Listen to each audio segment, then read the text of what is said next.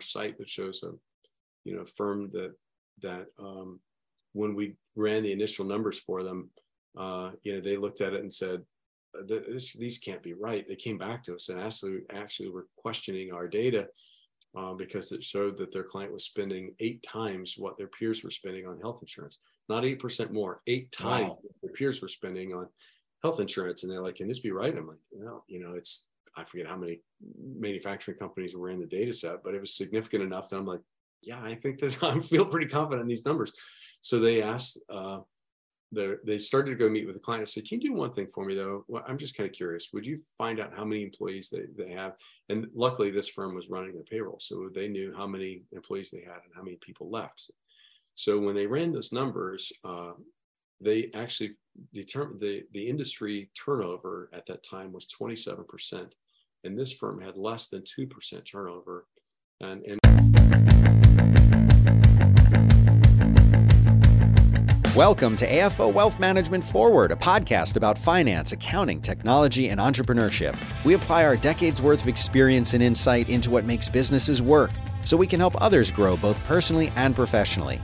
In this ever evolving marketplace, we help accounting firms and financial advisors grow their practice through the adoption of holistic wealth management services.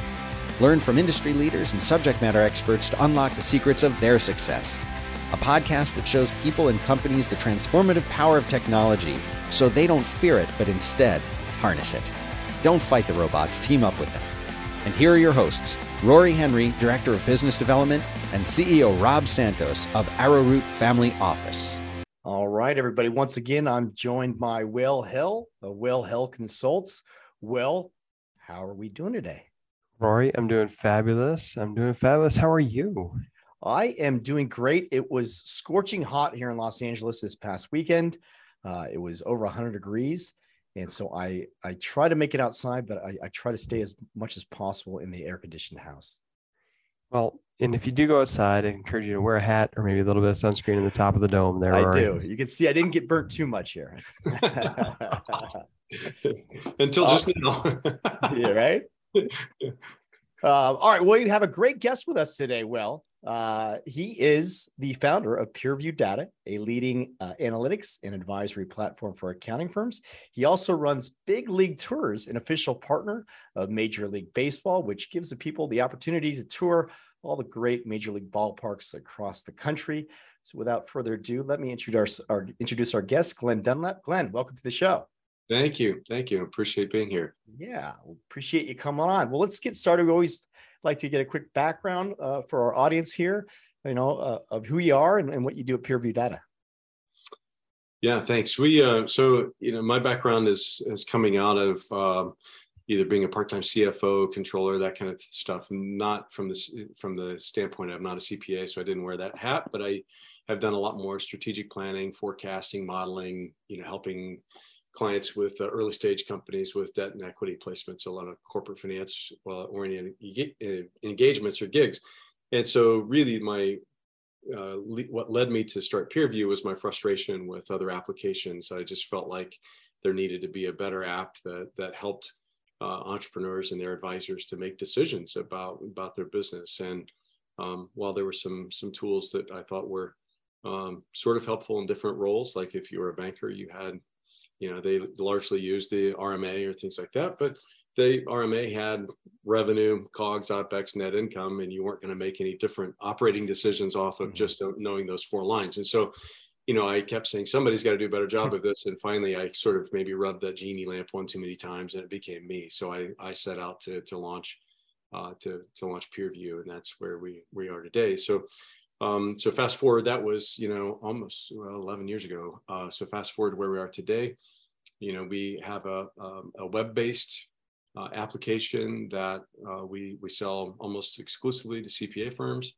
And CPA firms then use that to load their clients' historical data, usually out of their tax software, their audit software, or directly, you know, connecting their client, uh, their data from, you know, QBO or Xero or one of the other apps that they might be using.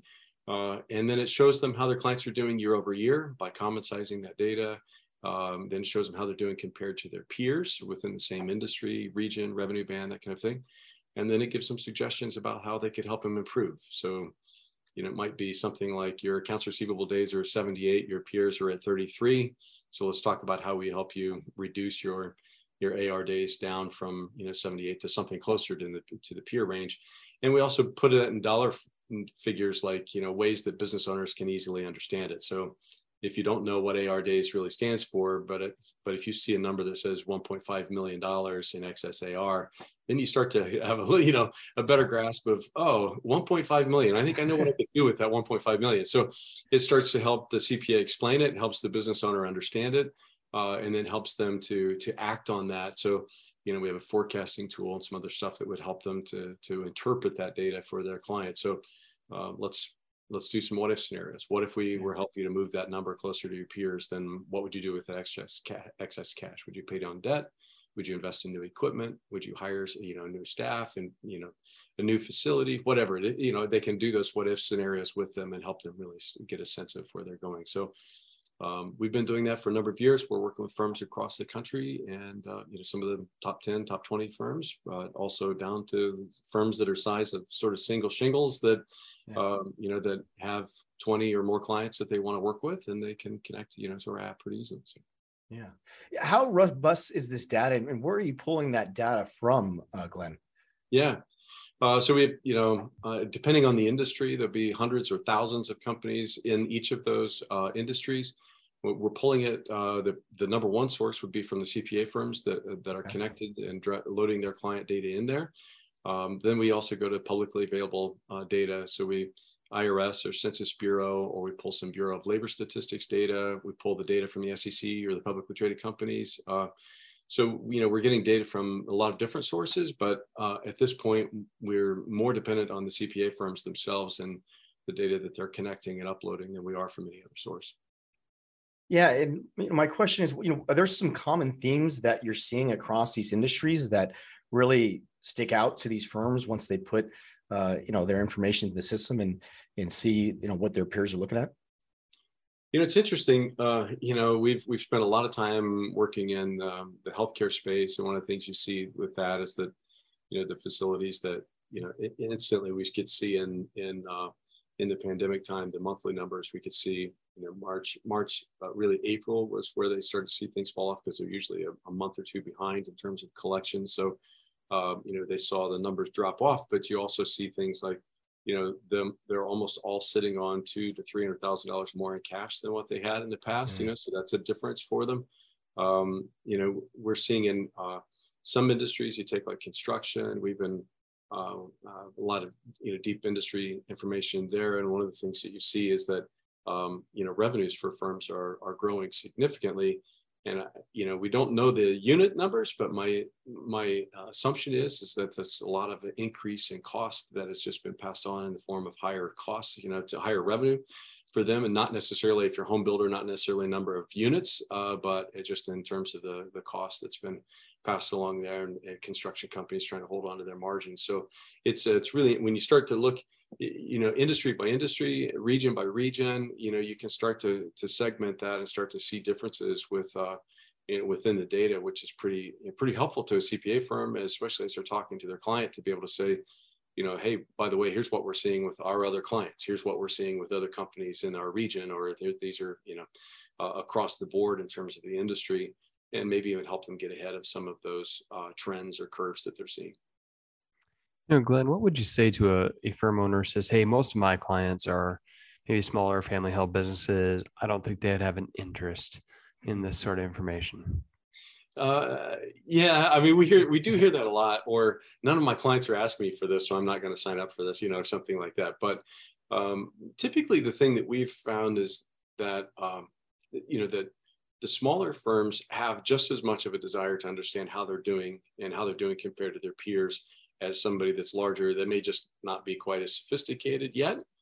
Uh, they may not understand a lot of the terms that you're throwing at them yet, but they certainly want to know. And I think there's a part of us that all of us who are entrepreneurs are competitive in nature uh, and we want to know kind of what's that scorecard how are we doing and we also may not know the questions to ask and so that's where i say from a firm perspective that it's one of those things where you could go to them and say hey i've run your numbers against the industry data and i've got three or four things i'd really love to talk to you about and so then it frames the conversation about, you know, hey, I see that you're really different here. Let's talk about why that might be.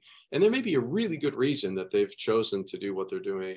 And, know, or they may have just sort of stumbled into it and they've not made the choice there, but they also kind of don't know that maybe I, I could do that better or I just, just the way that we've always done it. So that's what, so I think, uh, you know, the smaller firms, uh, comparing a million dollar firm to a 150 million dollar firm doesn't make any sense but when you can filter by size and give them something that says you know hey let's compare you to other companies within your range it certainly does you know start to tee up those uh, conversations to make a, a, lot more sense um, the other thing i found is that like even smaller firms you know companies clients that are you know small maybe they're small family held closely held whatever they often have aspirations to be larger and so i think the other part of it is is kind of helping them to see yeah. you know here's where you are in this range but let's talk about what it's going to look like for you when you cross that 10 million dollar you know threshold and what do what are we seeing in terms of you know opex or administrative things that are different or you know what might you have in terms of purchasing power at that point that can help you with margins or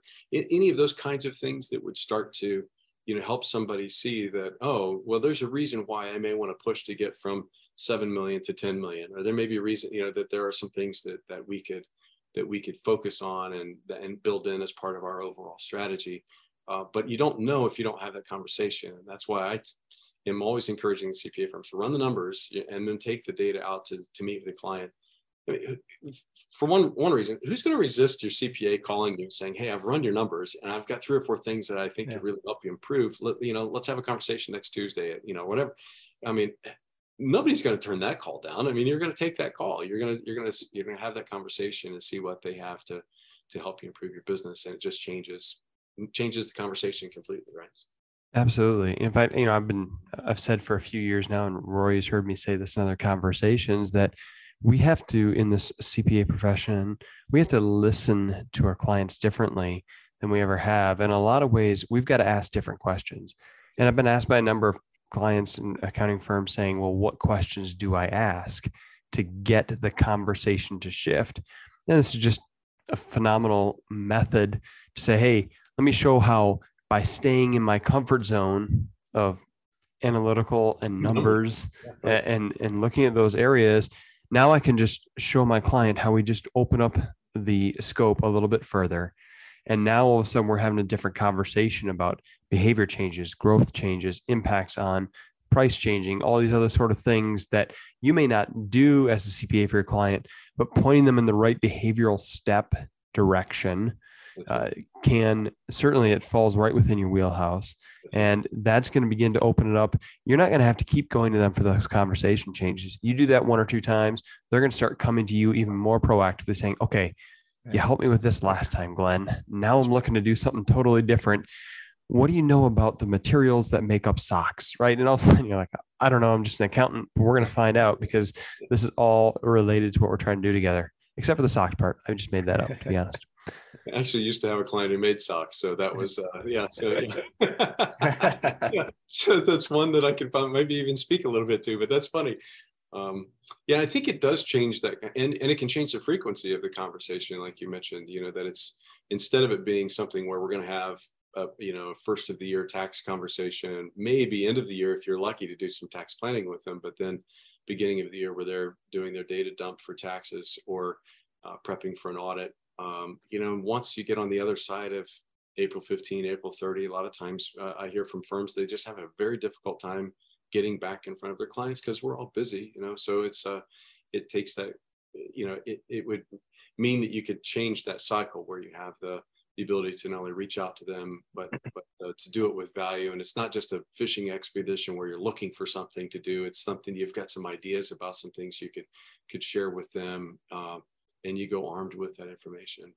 And I loved what you said about, you know, they can stay in their comfort zone. That's why I always tell firms, you know, play to your strengths. You know the numbers and, and you know these numbers better than anybody else, and you can help them interpret that in a way that that's meaningful to them. So that's uh, it's a great place to start. Yeah, are you using this both with uh, firms uh, on the audit side as well as uh, on the advisory side? Are, are both entities using this?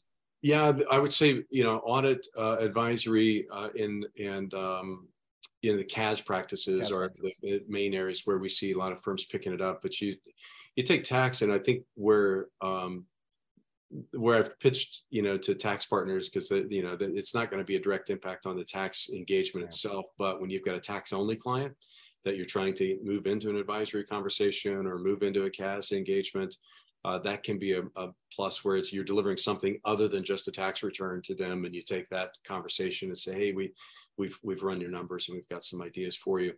Um, but when you think about the advisory side, that's pretty straightforward. CAS, you know, the CAS practice, you know, when they're doing the accounting work, a lot of times firms are looking for um, ways to do dashboarding and forecasting, and all of those things that can tie together. And we've got some some tools to do that. Um, the audit side, it's been interesting. We've had firms for a long time that have used our uh, the, the peer data, you know, because they're from an audit analytics standpoint, they're expected to compare their clients to, you know, not only past years or their mm-hmm. expectations, but they could also use use peer data. And having that consistent for all of their clients is is tough unless they do only construction clients and they maybe can go get, you know, CFMA data or something like that. Um, but it's uh, having it to be able to cover you know their manufacturing their their construction their you know whatever the different industries that they're looking at it's um you know it helps them provide a consistent product there.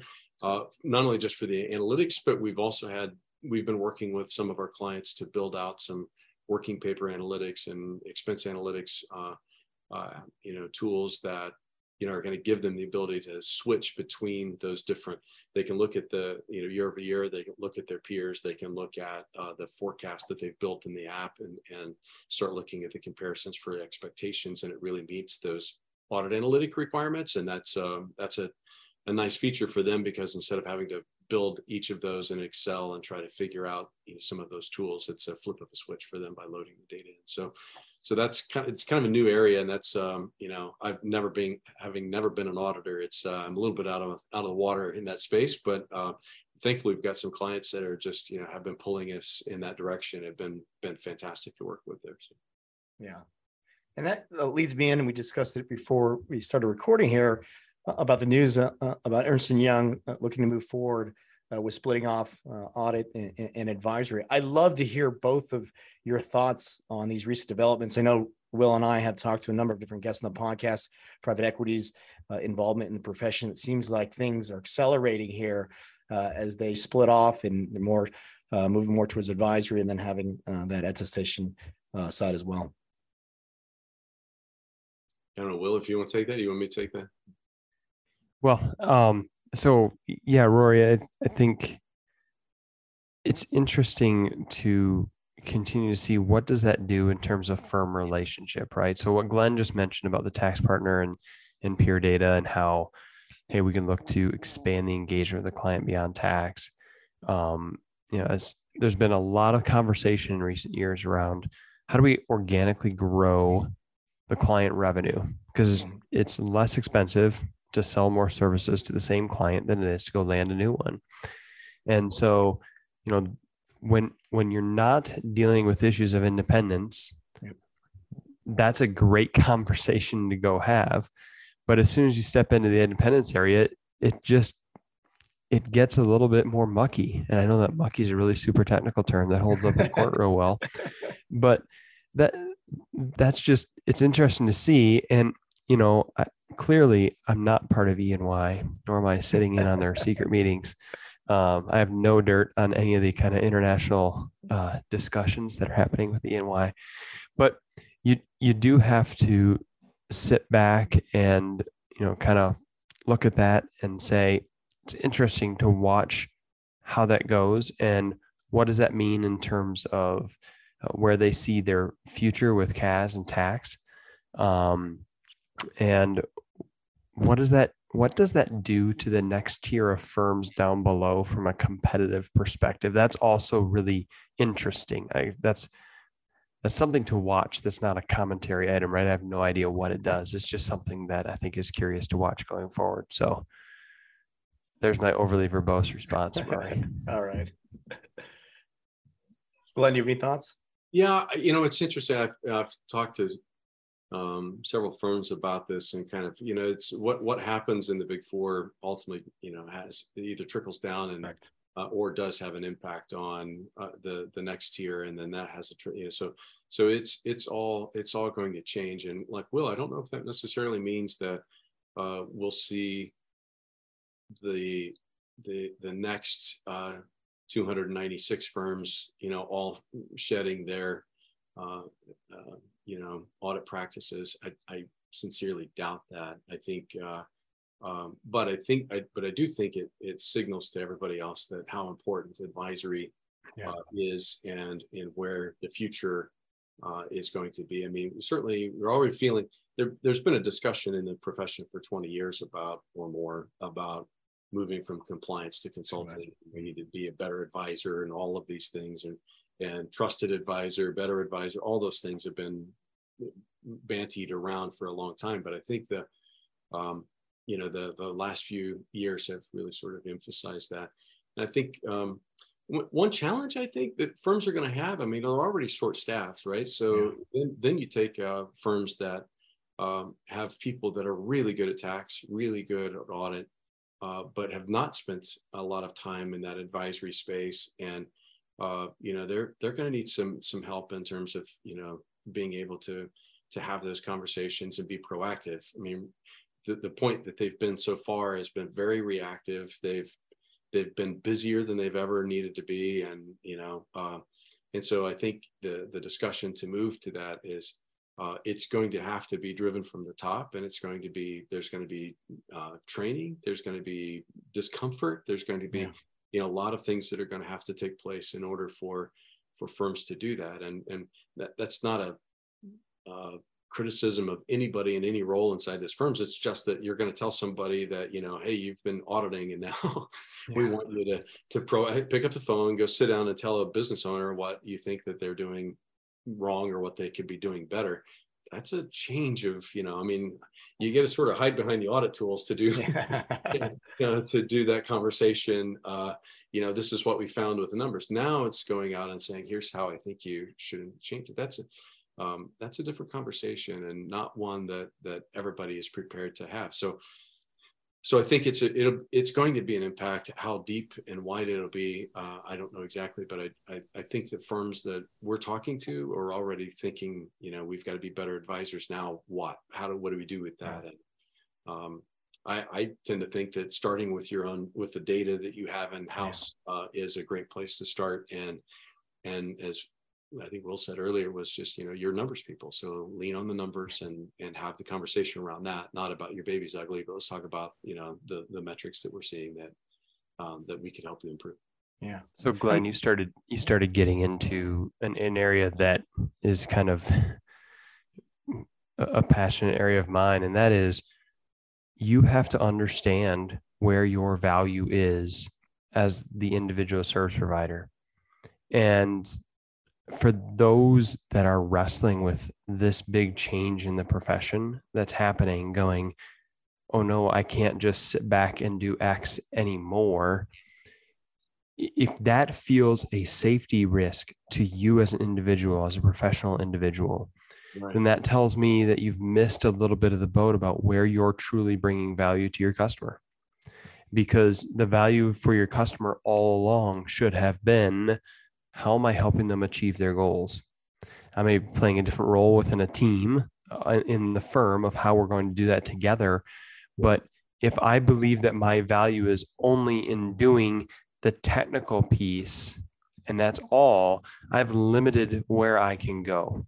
I have to be able to see that my value to my customer is well beyond that and it has stepped out from there. And it, the management of firms has to look now and say, how do we take and not just communicate what their value is to clients and communicate that value to clients, but then how do we organizationally and from a workflow and efficiency perspective bring that value and accentuate it, right?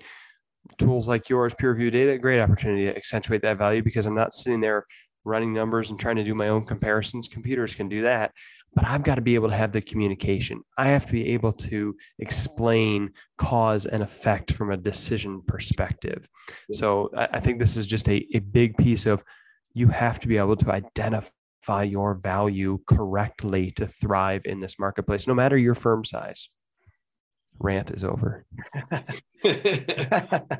well, I totally agree, and I think it's something that firms are are, uh, you know, they're they're they're starting to. More firms are recognizing that and are, and are putting some, you know, wheels in motion on it but it's still a challenge. I, I heard one firm that uh, the managing partner kind of brought everybody together and said, we need to be better advisors.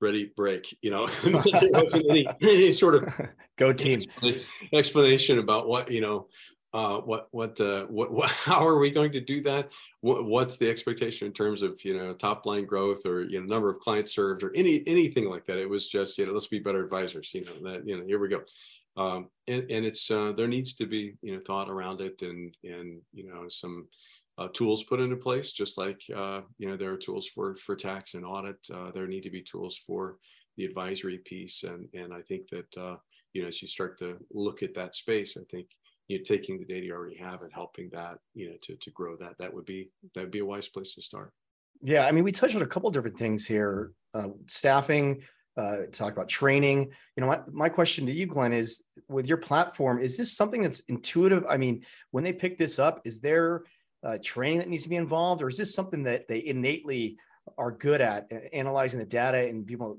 communicates that, that to business owners uh, to sell this CAS service? Yeah, some it's gonna it's gonna vary on the person. It's gonna vary on the client. It's gonna you know so um, but we offer um, so I guess you know the, you can sign up for the you know straight from our website and sign up and and start using it with clients and never having talked with us. You know, using yeah. the app and the, the, resources that are out there. Uh, then in other cases, we you know. Uh, you know, last week I was in New York City training, uh, you know, floor of people that, uh, you know, on helping them to incorporate this into their advisory practice. You know, so it's, um, you know, part of it's the um, you know, it's not so much about, you know, um, you, you don't know what a debt to equity ratio is or how to explain that to a client.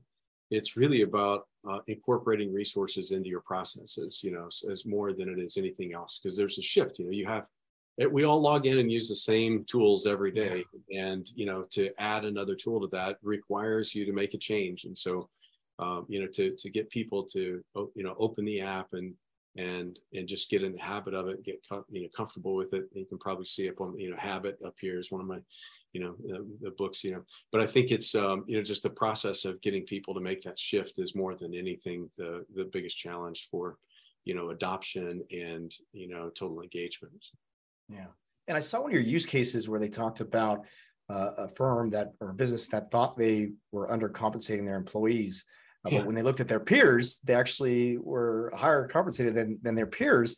And they did a survey and uncovered a number of different things. Can you talk about that use case? I thought it was great um, that that uh, that was on the site. Yeah, I mean the firm the firm was uh, you know a prof- professional service provider, and they were having you know turnover that they were unhappy with, and it was pretty high. I don't yeah. remember the number off the top of my head. It's like you know significant. I mean tens of twenties, you know, in terms of percents, which was uh, you know, forcing them to go out and do recruiting and training and onboarding and all that stuff, and just a loss in productivity, and it was costing them uh, significantly lost revenue opportunities, that kind of thing. Uh, so when they looked at it, they were like, they thought, I mean, sort of the knee-jerk reaction is, is everybody's leaving, let's bump everybody's pay by 10% or 20% or whatever the number is to keep them. You know what?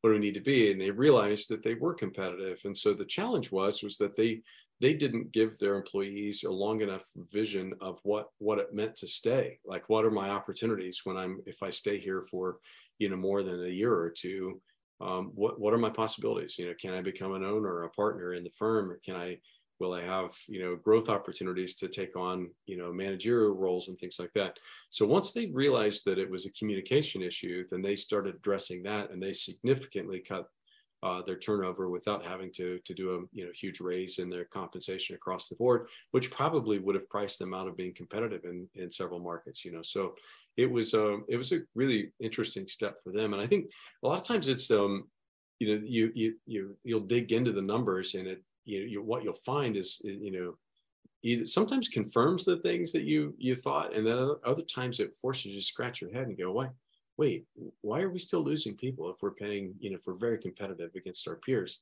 Uh, then that then that forced them to dig deeper and dig deeper, and you just have to be prepared to to ask those questions. And I would say if you're a CPA and you're thinking about having the conversation with the client about this too, the challenge there becomes not don't feel like you have to have all of the answers when you go into this. Yeah. You can ask the question, you know, like if they're asking why are we turn you know, is turnover turnover is a problem for us, you know, so let's let's maybe we need to bump compensation, help us understand that. And if so you get into it and find out no really compensation isn't the problem so what would the next thing be you know so then you know start asking the questions and, and just continue to to help them to to turn that rubik's cube until you yeah. figure out the solution right it's not always just you know can't just solve the one side and right. there's everything so yeah yeah there's something about um, the spending of money where when you know you have to do it from a, a data based perspective you can do it confidently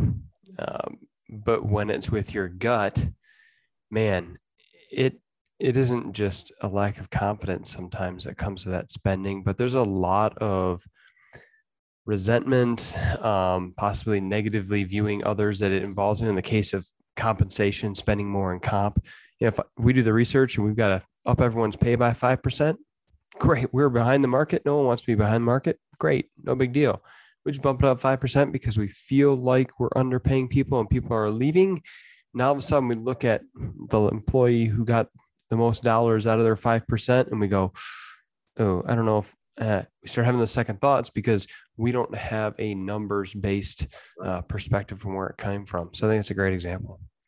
Especially if they can if turnover didn't change. So you bump everybody's yeah. pay 5 or 10 percent and your turnover is still you know high. And then you're thinking well, what not one number should it have been? That really wasn't even the issue. So yeah i mean I, you're totally right. Think about how you know the spending if you know it's if it's data driven that makes sense. But if you if you spent that five or ten percent to comp and, and turnover continued to stay high uh boy not only did you feel bad about making that gut call but then you're now you're you're committed and and you've got all these people you know so yeah it's it's uh it definitely helps. Um you know there there are plenty of examples too like there's another i think there's a case study on our site that shows a you know firm that that um when we ran the initial numbers for them, uh, you know, they looked at it and said, this, these can't be right. They came back to us and actually, actually were questioning our data uh, because it showed that their client was spending eight times what their peers were spending on health insurance, not 8% more, eight times wow. their peers were spending on health insurance. And they're like, can this be right? I'm like, well, you know, it's, I forget how many manufacturing companies were in the data set, but it was significant enough that I'm like, yeah, I think this, I feel pretty confident in these numbers. So they asked, uh, they started to go meet with the client. I said, can you do one thing for me though? Well, I'm just kind of curious. Would you find out how many employees they, they have? And luckily this firm was running their payroll. So they knew how many employees they had and how many people left. So when they ran those numbers, uh, they actually determined the, the industry turnover at that time was 27%. And this firm had less than 2% turnover and, and so when you looked at the metric that we use is Society of Human Resource Management has a, a calculation that calculates the cost of turnover. And when you look at the cost of turnover for their peers to theirs, eight times health insurance was actually cheaper than wow. the turnover rate if they had uh, had 27% of their people turning over.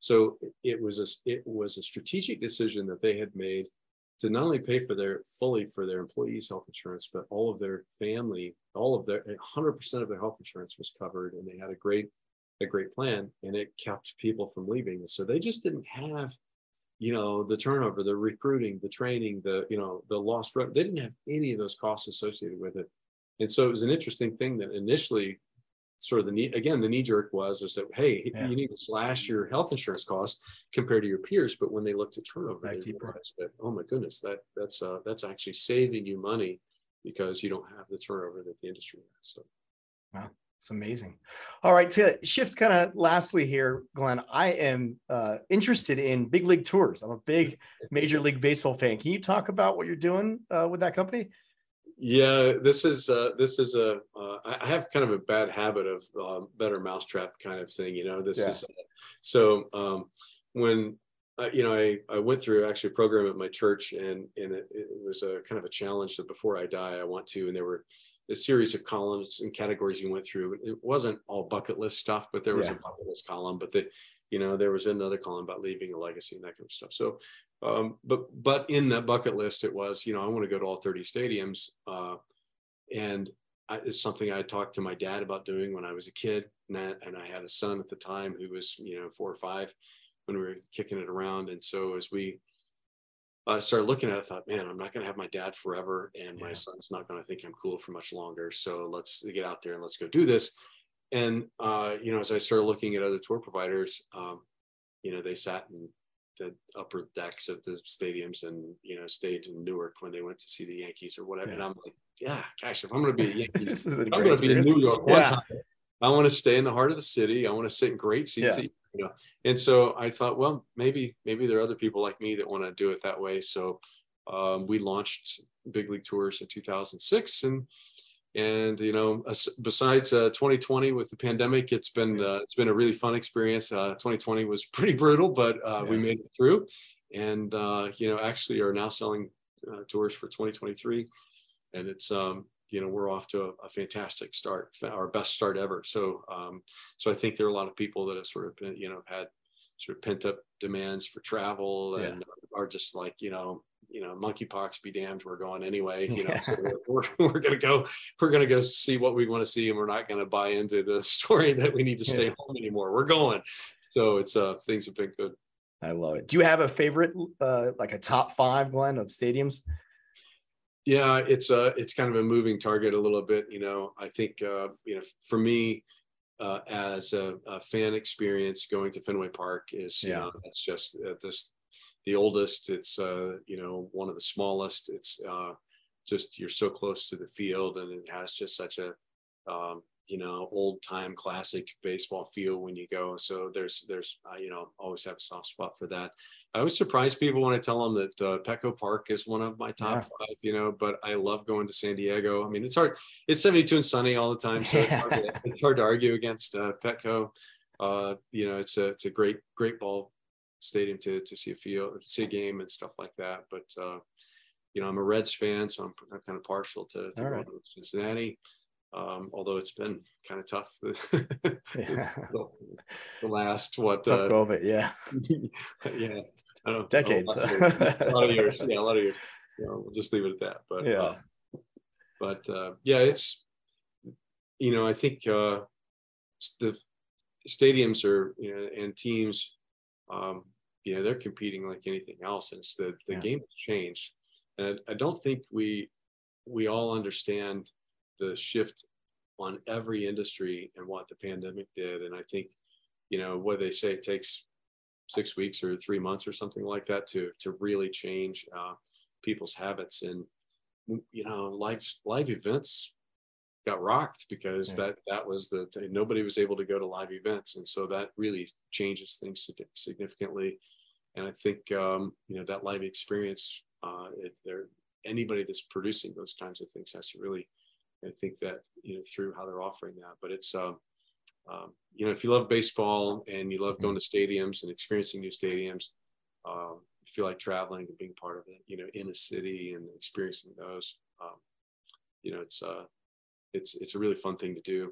And i gotta tell you i loved i started it because i want to be with my dad and my son and and you know my my daughters have now you know done most of the stadiums and uh, have experienced that with me. And uh, so we've enjoyed you know that i got a chance to do all 30 with my dad and my son oh very nice and then um, you know the the sideline benefit is that i didn't realize how much i would enjoy seeing two and three generations uh, out on the road with us and them getting a chance to experience it. And, you know, we have a thing now where we celebrate when any of our guests hit their 30th uh, stadium. So we do, you know, fun, fun different thing, you know, things that we, yeah. we, we kind of mark that and, and enjoy that with them. And so we've, you know, we had a lady this year, a uh, single lady from Texas that had, uh, she did all 30 with us. And, oh, uh, wow you know, so to, to, to experience that and to be a part of that celebration is just a, a total blast. So this, uh, it's, it's, it's a lot of fun.